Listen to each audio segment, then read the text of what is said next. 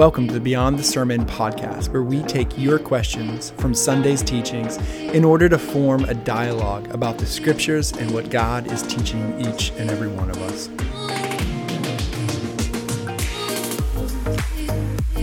Welcome back to the Beyond the Sermon podcast. Today is Sunday, February 26th, and we are in week four of our Revelation teaching series. Today we looked at chapter 2, verses 8 through 11, to letter or the message to the church in Smyrna. This letter comes in the context of the larger section, which is the seven messages to the seven churches of Asia Minor. And so uh, this week, uh, as we looked at this letter to this church, our main idea, the key teaching truth here today was that if I aim at nothing, or when I aim at nothing, I hit it every single time. Uh, and that is a, an idea that we understand in every frame of our lives, right? That we need to be intentional, and it's it's a it comes out of again this idea that the word conquer here is used to each church in verse 11, Jesus says this the one who conquers will not be hurt by the second death. And it's a military metaphor, it's a military word here. And while we maybe think of the finality of conquering, uh, those uh, in the first century, those reading this would have understood it as in the process, right? And so Jesus is saying again, we need to be faithful. Faithfulness is this process. It is this. It is this active thing, intentional thing, and so we need to be faithful in that, even in what we are going through uh, here and now. And uh, and so as we are in this text, we've got some great questions that come up, and this is a church that is facing significant persecution and pressure most churches in the first century would have, or most believers in the first century would have faced social pressure. Right? Um, it's what we saw in Ephesus. It's we've seen in other in other um, messages and and letters that we've been in. Paul or Peter and First Peter is writing to a church that's facing social pressure, but not necessarily organized government uh, opposition to the faith, right? But here to the church in Smyrna, they are facing political pressure, organized governmental pressure that's actually people are being, believers are being arrested and some are even being martyred. And so uh, it's gone from social pressure all the way to formal persecution by the, the Roman government. And so the first question that came in here that today is talking about that pressure, that persecution. And says Revelation chapter 2, verse 10 mentions 10 days of tribulation. When did these occur? Are these even 10 literal days or simply referring to a short period that the believers will suffer? That's a great question. And so um, the 10 days here in this passage, uh, when it's when it's referred to, when Jesus is saying it, it is going back to uh, Daniel. And if you remember the story of Daniel, Daniel says uh, to the king, he says, let, let me and, and my guys, let us be tested for 10 days. We won't eat of uh, the king's food, um, but uh, we'll eat our own diet. And with that, test us after 10 days and see if we're as strong, see if we're as capable as anyone else. And if you know the story of Daniel, they get tested after 10 days and they are proven to be exceptional, right? So, um, so there, that testing happens there, and so this is a this is a uh, this is a reflection or an image back to that story, that reality. And so, what Jesus is doing here is he's reminding them that the end is in sight, right? That your testing, your tribulation, your sufferings, um, the pressures that you're facing, they're not going to go on uh, without limit, right? That God sees you, He's over it, and um, that He's over all of human history specifically. And so there will come a point in time where where the testing and the pressure and the persecution on the church will end, right? Even for the believers here in Smyrna, as they understood it for themselves specifically, like this testing, this pressure will not go on indefinitely. That God has authority over all of it. Now, are these 10 literal days? Did they understand it in that way? We're not sure, um, and there's no there's no great historical evidence to understand that if there was if there really was okay it was ten literal days of pressure and persecution. What we do know, and I referenced it this morning, is that uh, Polycarp, the bishop of Smyrna, who was actually a disciple of John, by the way, so the apostle John, who's writing the, the letter of Revelation here, um, he Polycarp was one of John's disciples, and so Polycarp is the bishop of the church in Smyrna, which is kind of like the lead pastor. He is he is over the church in Smyrna. And and so in a 115 AD or so, um, Polycarp is actually martyred. He is um, uh, he, he is killed for the faith, right?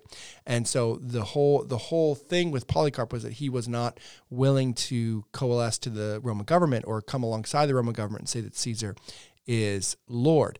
Uh, he said Jesus is Lord and Jesus alone is Lord. So. Um, did persecution only last for 10 days in this region? Well, we, we know that from the story of Polycarp and the martyrdom of Polycarp, we know that it happened um, much longer than that. Uh, was it 10 literal days for these believers at this moment? Eh, maybe, but we don't really have great historical evidence for that. And so, how do we understand that today? Um, we understand it again as this uh, the larger truth that that suffering is limited, that suffering will not go on forever, that Jesus has, is victor, and that because he is victor, uh, we get to share in his victory now in part and in full in the age to come. So, uh, 10 literal days, uh, possibly, but we don't have historic, really great historical evidence to, to demonstrate that. And we know that persecution of the Christians uh, and believers continued, not just in that region, in that city, but largely in the Roman Empire until 313 AD uh, with the Pax Romana under Constantine, uh, when then Christianity becomes the official religion of, of, of the Roman Empire and uh, Christians are able to move about more freely um, but still facing pressure socially within the within the Roman Empire. So, um, yeah, 10 literal days. We're not sure. Uh, how do we understand it? We understand it that, that our suffering is limited in scope and that Jesus sees us. Remember, that's a huge part of this passage. Uh, verse 9, Jesus says, I know your tribulation, your poverty. Um, you are, but you are rich. Uh, the slander of those who say that they are Jews but are not. They are a synagogue of Satan. Uh, their suffering is not going unseen either, right? So not only is it limited in time and in scope, um, but it's also it's also not unseen by God. Jesus sees their suffering. He uh, he sees it. He knows it. He understands it. Why? Well, as Hebrews tells us, we have a high priest who is sympathetic, and so Jesus, even in his earthly life and ministry, he was mocked. He was beaten. He was accused. He is the suffering servant that Isaiah uh, talks about. It's uh, Isaiah 53 by his wounds, by his stripes, uh, we are healed, right? So Jesus, even though he did not sin, he suffered on our behalf.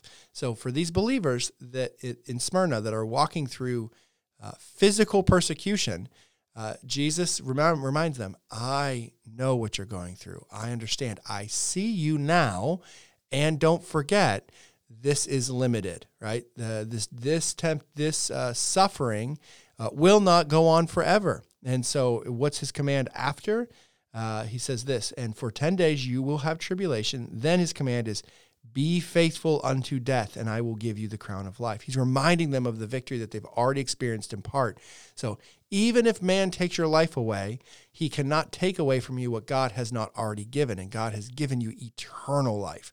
So be faithful because man has no power over you to take away what God has already given, right? He cannot take from you uh, what God has already restored. And He's restored you to eternal life. So even if you lose your physical life, you have been given eternal life. And when you've been given eternal life, uh, what's the what's the bigger picture? The bigger theological picture for us is that uh, it's not that we'll live uh, on some ethereal plane with God forever in in heaven. It's that it's that we will have glorified bodies as believers on the new earth. So we will be restored back to our physical to a physical reality um, on the new earth and yet it will be like the garden in eden.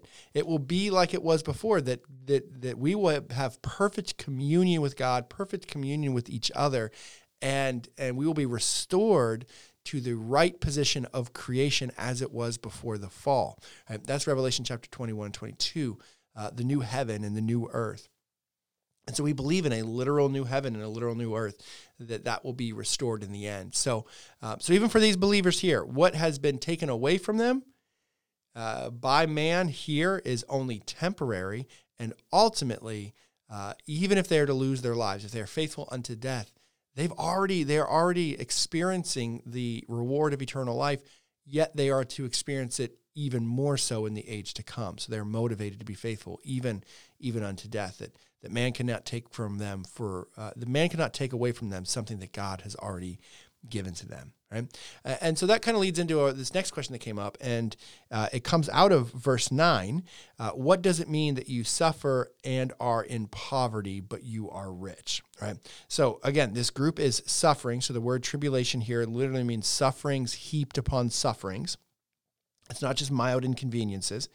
And your poverty, the word poverty here doesn't mean that you don't have enough for the uh, for some superfluous things in life, right? Like, you know what? I'm hungry and I just want to go out and get a cheeseburger. You know, it's but I got food in the fridge, but I want to go get a cheeseburger. you know, okay, I've got the cash to go do that. I can do that. Um, no, it literally means that you are you don't have enough for today, right? You are uh, you are lacking the basic necessities of life. And so Jesus says to them, I know your tribulation, your tribulation. I know that uh, you are suffering upon suffering and your poverty. You, you don't have enough for today. I see you. But he reminds them, he says, but you are rich. And what that phrase means there is Jesus is reminding them of the richness, the wealth of their spiritual inheritance, right? That though you may be in poverty here on earth, you may be materially poor on earth. You are, however, you are part of God's family and and you are an inheritor of all spiritual blessings and you're an inheritor of spiritual life right? And so so while you may not while you are suffering here and while you are in poverty here uh, do not discredit do not discount the fact uh, do not forget the fact uh, that here is temporary right? Paul will often he'll go on to say you know we count our our sufferings um, for what they are right? They are they are limited right? They are they are but momentary sufferings paul will say in 2 Timothy chapter 4, Paul will say, I am being poured out as a drink offering. Um, he's facing death at that moment, right? Yet his eyes are fixed upon the gift of eternal life and the the immense, the immense, really the immense wealth of eternal life, the immense wealth of blessings that he's been given by God, and he has yet to experience with God in the age and life to come. So Jesus is saying to this to this group, hey, I see you. I understand. I know. Don't forget your inheritance. Don't forget that you've already been given victory. You've already experienced victory in part. Yes, you're suffering. He's not he's not being trite. He's not, you know, he's not just trying to say, you know, hey, suck it up. It's going to be fine. You know, uh, Jesus is reminding them of the depth of their spiritual inheritance, uh, which is actually a common theme uh, throughout the scriptures. It's a, it's a common theme throughout the New Testament that we are reminded of the depth of our of our salvation. We're reminded of the uh, of the depth of our inheritance, right? And so that helps to keep and to put in place. It helps to keep and put in place uh, our current sufferings, right? We do not have to fear um, because something eternal is true about us, right? We've been adopted into God's family. Uh, we do not even have to. Um, we do not have to fear the poverty that we experience. We might be materially poor here and now, and they're materially poor because of their testimony of Jesus, right? It's not just because they didn't decide to go out and get a job or those kind of things. They were materially poor because their neighbors were literally stealing from them. They were robbing from them. They were taking from them. It's part of that persecution that they were experiencing. Right? Um, so, uh, this idea of spiritual wealth, uh, where do we see it in the scriptures? Um, spiritual wealth in the midst of economic uh, of of poverty, economic poverty, being materially poor. We see it in 2 Corinthians chapter 6, verse 10, James chapter 2, verse 5, 1 Corinthians chapter 1, verse 26 to 29. In those passages, we hear this same idea being uh, conveyed. And it is just this reminder of, hey, believers, uh, don't lose sight, don't lose track. Uh, keep keep the uh, the main thing in mind. Stay focused on the goal yes, you're suffering right now, and you're suffering in a myriad of ways emotionally, you're suffering socially, you're suffering materially. And, and then for this group here, they're going to be suffering to the point of, of physical persecution, physical.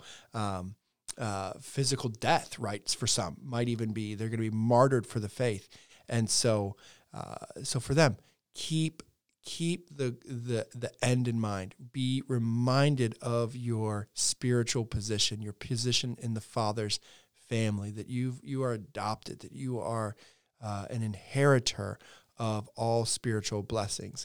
And so, this moment, your sufferings are temporary. Uh, this moment, your sufferings are momentary. Yet there is a eternity of joy, an eternity of communion with the Father uh, that lays ahead for you.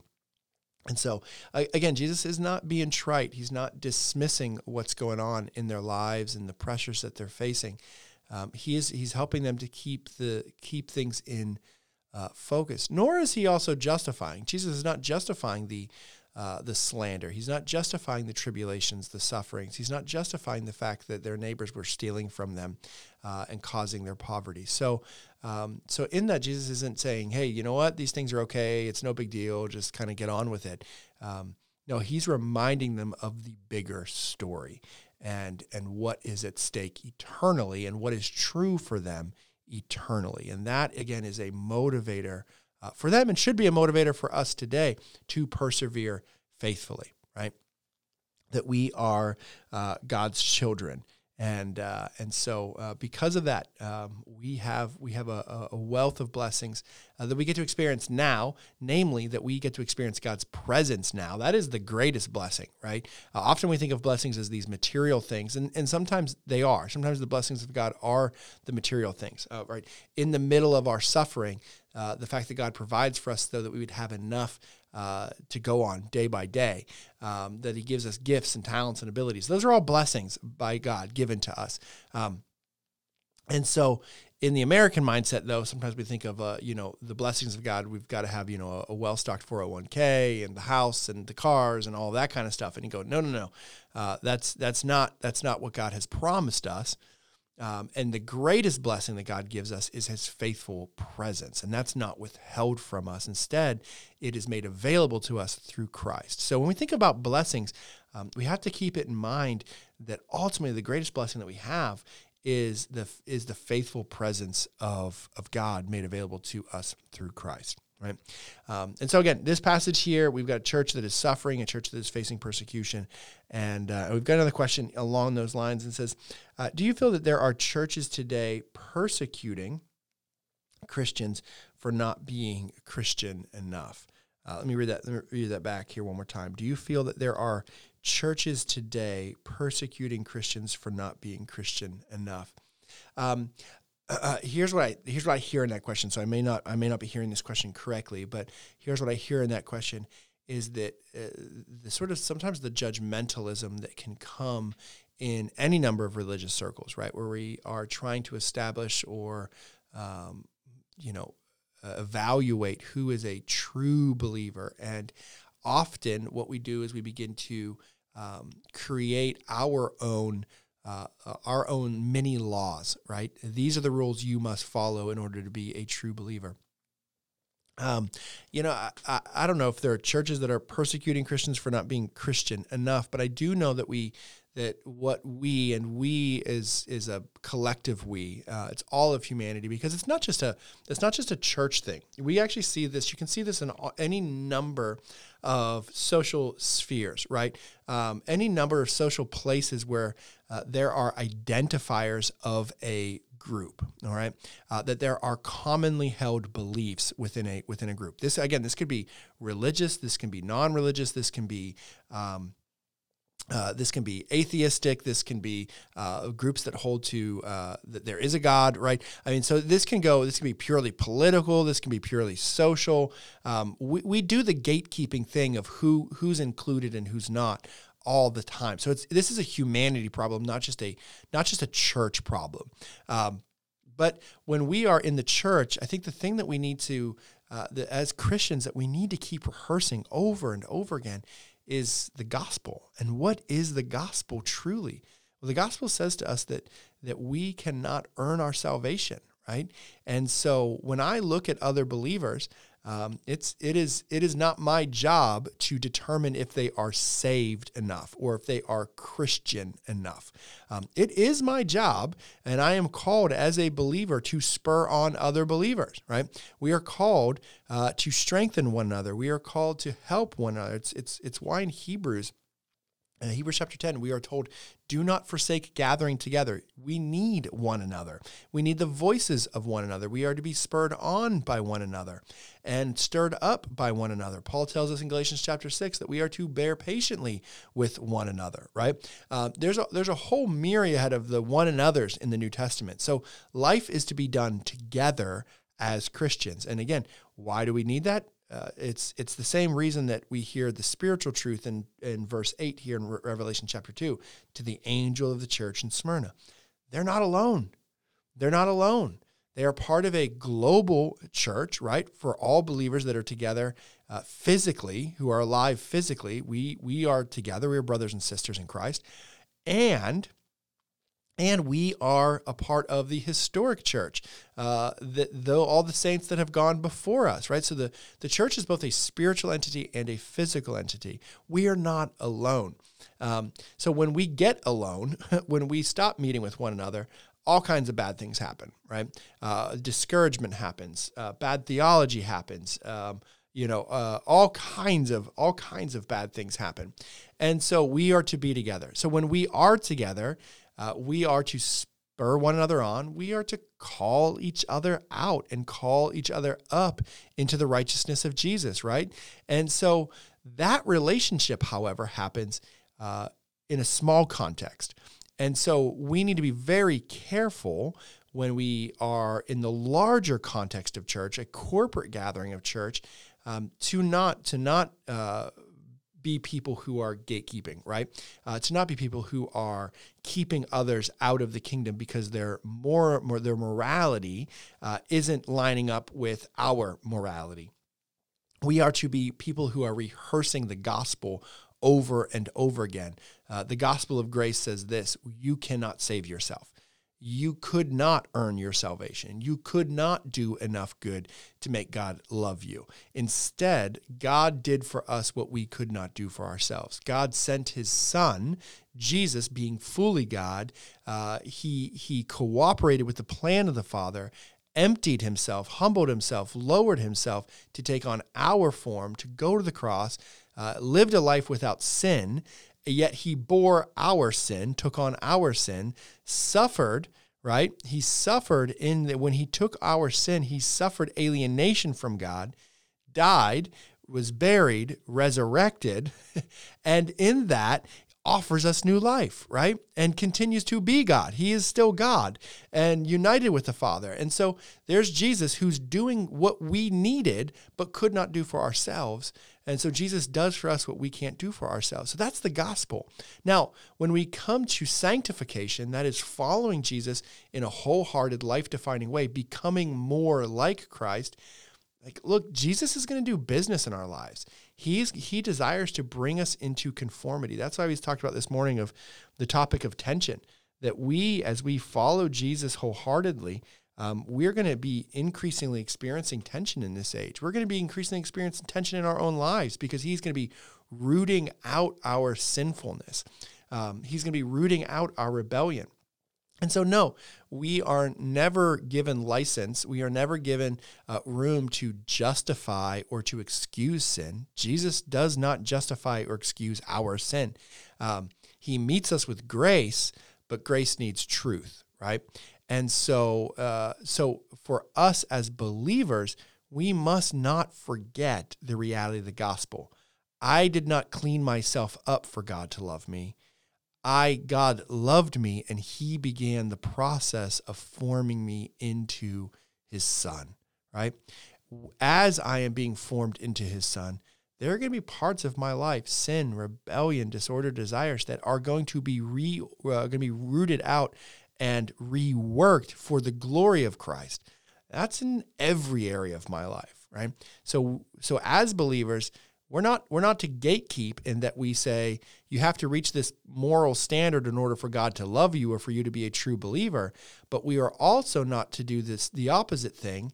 Um, in that sometimes in our in our compassion we desire we say what's the loving thing and the loving thing is not to enforce or not to hold uh, to uh, to the standard of Christ right and we begin to excuse sin or we make room for sin or we become party to sin So God does not excuse our sin, nor does He justify our sin, uh, nor does He say that that our moral performance could save us. So we don't get to gatekeep and say, uh, "Hey, it's not until you you hit these moral markers that God will love you."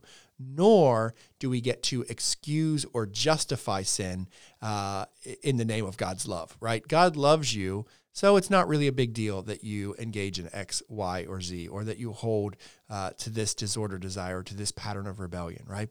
God desires for us all to come into conformity with His Son. Uh, Jesus. So, um, so are there Christians or other churches that are persecuting Christians for not being Christian enough? Uh, yes, I, I, think so in the in the general sense, but that's a human problem, not just a church problem. We do that in all sorts of uh, social clubs and social uh, environments and, and groups.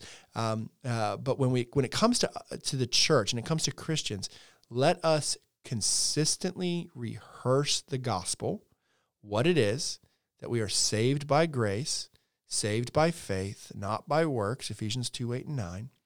Yet we are also called to come into conformity with Christ. 1 John chapter 2 verse 6 we are called to walk in the way of Jesus. We're literally called to walk in his footsteps, right? So, uh, God sent Jesus, John chapter 1, verses 14 and 16. God sent his son Jesus, who is the very image, the very visible image of the invisible God. And that Jesus gives us, makes, makes grace and truth known to us, right? So, um, so God does not excuse our sin. God does not justify our sin um, nor does he wait for us to clean ourselves up morally uh, to belong to him. He makes a way for us where there was no way and calls us to come into conformity with Christ. And we do that in increasing ways, right? So uh, we must not forget the length of our journey. I didn't uh, I didn't come to Christ uh, fully formed. I've in, I'm in the process of being formed, and my journey has taken years years for me to be formed, and it will continue to take years for me to be formed. And on this side of heaven, I will never be truly or fully formed in the image of Jesus as I struggle against my fleshly nature, right?